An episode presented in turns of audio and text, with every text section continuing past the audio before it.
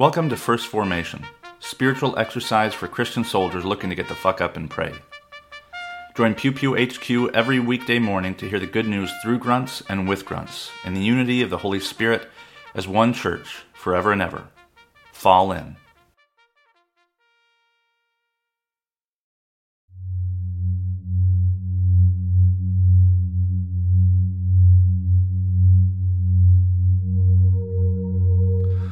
Psalm 52 Why do you boast, O mighty one, of mischief done against the godly?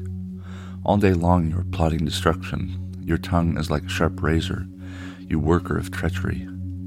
You love evil more than good, and lying more than speaking the truth. You love all words that devour, O deceitful tongue. But God will break you down forever. She will snatch, uh, snatch and tear you from your tent. She will uproot you from the land of the living. The righteous will see and fear, and will laugh at the evildoer, saying, See the one who would not take refuge in God, but trusted in abundant riches and sought refuge in wealth. But I am like a green olive tree in the house of God. I trust in the steadfast love of God forever and ever. I will thank you forever because of what you've done. In the presence of the faithful, I will proclaim your name, for it is good. Jeremiah chapter 21, verses 11 through 14. To the house of the king of Judah say, Hear the word of the Lord, O house of David. Thus says the Lord Execute justice in the morning, and deliver from the hand of the oppressor anyone who has been robbed, or else my wrath will go forth like fire, and burn, with no one to quench it because of your evil doings. See, I am against you, O inhabitant of the valley, O rock of the plain, says the Lord. You who say, Who can come down against us, or who can enter our places of refuge? I will punish you according to the fruit of your doings, says the Lord. I will kindle a fire in its forest, and it shall devour all that is around it. Revelation chapter 21, verse 22 through chapter 22, verse 5. I saw no temple in the city, for its temple is the Lord God the Almighty and the Lamb. And the city has no need of sun or moon to shine on it, for the glory of God is its light, and its lamp is the Lamb. The nations will walk by its light, and the kings of the earth will bring their glory into it. Its gates will never be shut by day, and there will be no night there. People will bring into it the glory and the honor of the nations, but nothing unclean will enter it, nor anyone who practices abomination or falsehood, but only those who are written in the Lamb's book of life. Then the angel showed me the river of the water of life, bright as crystal, flowing from the throne of God and of the Lamb through the middle of the street of the city. On either side of the river is the tree of life, with its twelve kinds of fruit, producing its fruit each month, and the leaves of the tree are for the healing of the nations. Nothing accursed will be found there any more, but the throne of God and of the Lamb will be in it, and his servants will worship him. They will see his face, and his name will be on their foreheads and there will be no more light, no more night. They need no light of lamp or sun, for the Lord God will be their light, and they will reign forever and ever.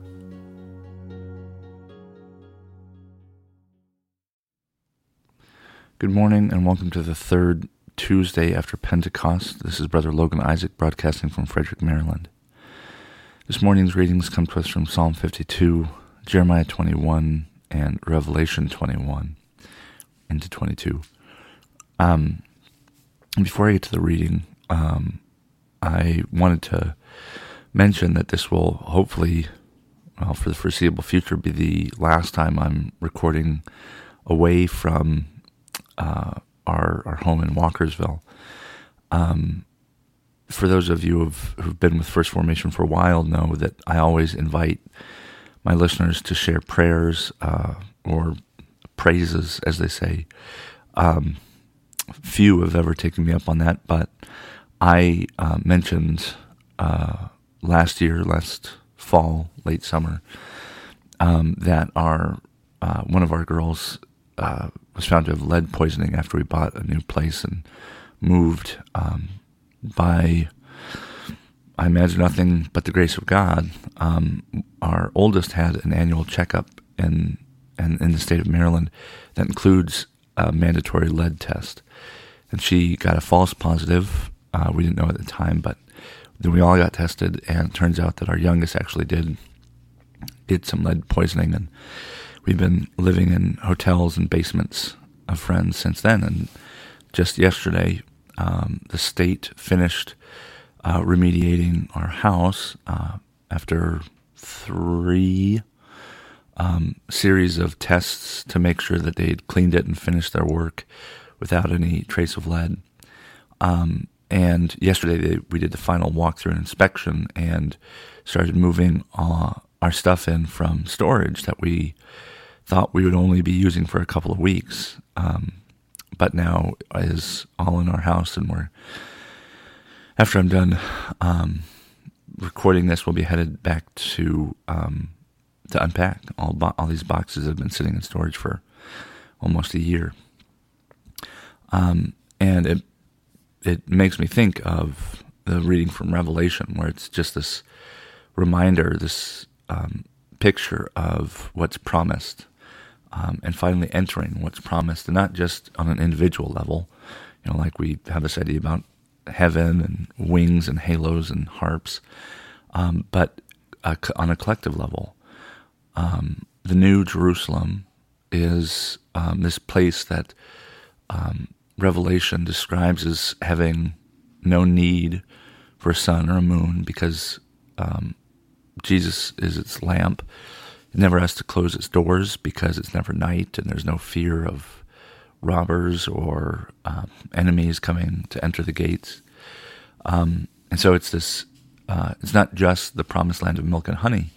It's a promised land of spiritual milk and honey where all our needs are met and uh, we live more or less in harmony because we walk once again in the midst of God.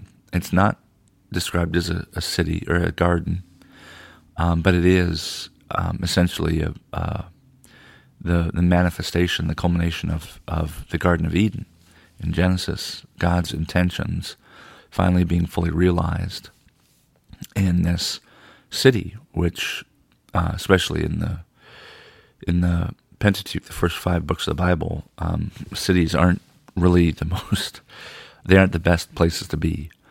Um, and so everything has been renewed, everything has been washed clean, uh, perhaps a little bit like our house. Um, and so it's this promise of what's to come and finally fully realizing it. In Revelation, it's a vision. You know, it's not happening then and it still hasn't happened, but it's this, you know, cynic would say it's the carrot at the end of the stick um, this is what we can look forward to um, as the people of God. Um, and uh, there's this reminder that it's not easy to be this people of God. That we have to do things. We are expected uh, to be a certain kind of people. Um, we are expected to be a just people. We're expected to deliver um, others from the hand of the oppressors um, from people who have been robbed. Um, and if we fail to do so, God's wrath will go out like fire and burn, uh, burn us and uh, anyone who has um, failed to be the kind of people that God has made us to be, which is good. Um, and so there's this kind, you know, the um, rose doesn't smell as sweet, but for um, except when you know, you've been walking through the shadow of death.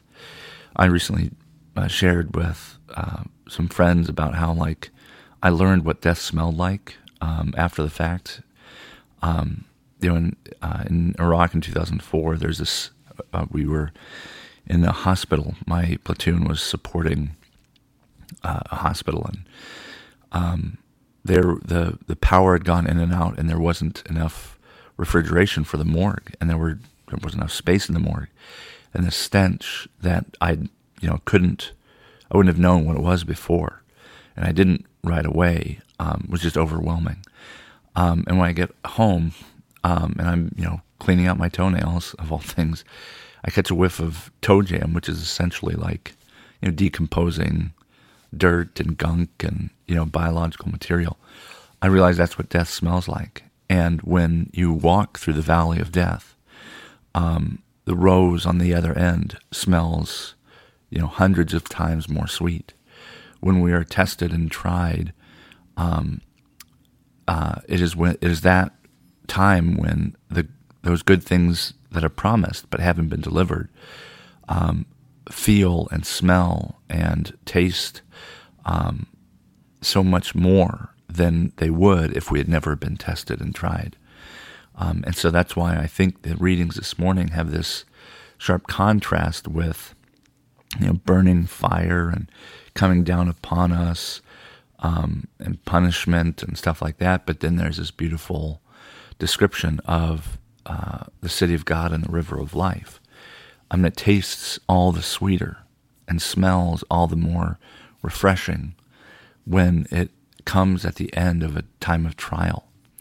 Um, and so our house is, you know, I was, for, there have been many conversations uh, that we've had, uh, you know, when we're stressed out, and I say, you know, we're living in a basement and we, you know, we're all in one room in a basement. And, you know, give me some, give me a break. It'll be better when we're in our house. And maybe for the first week that might be true, but at some point we'll settle in and it will feel normal again. And the tests and trials, um, they'll continue, but they'll change and take different shape, and other things will taste and smell and feel all the better because of these new trials and tribulations that we face. C.S. Lewis, in uh, his Screwtape letters, um, he puts this idea in the mouths of these devils, which he proposes are real letters between tempters. Um, he has the the elder tempter remind the younger one, um, you know, that don't let them, don't let the humans remember that life has a way of undulating, that its natural course is not a flat line, but it, you know, it goes up and down. Um, and that can be excessive, you know, it can be kind of an emotional, uh, spiritual, and experiential uh, roller coaster. Um, but the opposite extreme of that is f- to feel nothing, to always be lukewarm, and to always be in the middle. Um, life should not be like either of those extremes.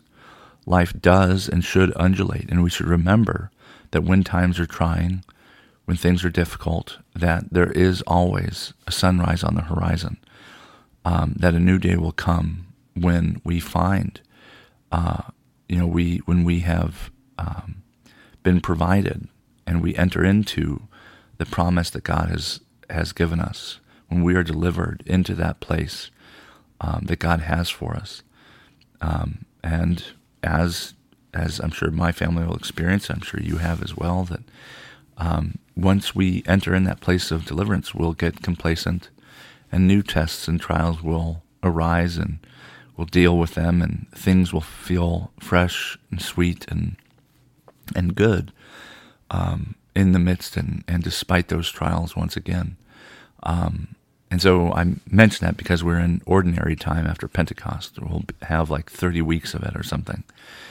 And it will feel routine and mundane and boring, um, you know, like the summers uh, as a kid where boredom, you know, just makes things, you know, stretch on and on. Um, so the the undulation that C.S. Lewis describes, uh, the you know the the waves of time and trial and refreshment, those are normal and natural. Um, that nothing is ever um, you know permanent in that sense.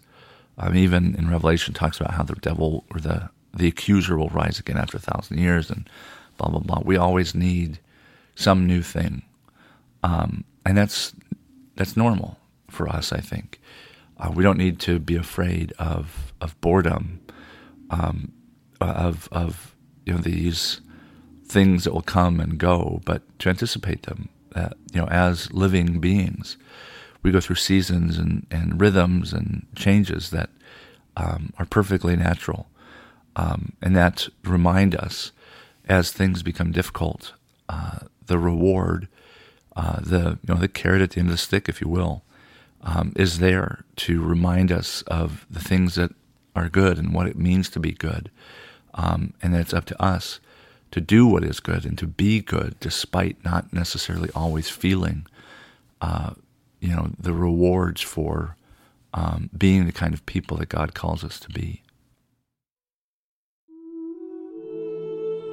A prayer of self dedication from the Book of Common Prayer. Almighty and eternal God, so draw our hearts to you, so guide our minds, so fill our imaginations, so control our wills, that we may be wholly yours, utterly dedicated to you.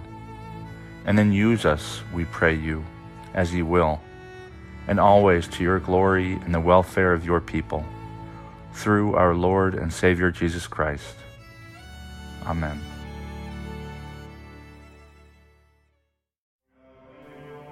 Thank you for falling in to First Formation, where Pew Pew HQ shares morning prayers for the humble, hardy folk caught in the crosshairs of God and country. If you like what you've heard, you can participate in one of the three following ways. First, you can support the podcast at patreon.com slash pewpewhq. You can contribute as little as a dollar a month, and you can cancel at any time if I ever piss you off. Second, you can become a co host by recording a lectionary reading for a future episode. Instructions will be provided, and you don't have to be a grunt to collaborate with Pew Pew HQ in this or any way. Finally, you can also record and send prayer requests of a minute or less. Prayers can be included in an episode, read anonymously if you wish, or kept private for me to pray for off air. So there you have it three ways to participate in First Formation. I hope you'll continue to listen, even if I can't convince you to jump in. This has been Brother Logan Isaac, always faithful, always family. Semper Familia.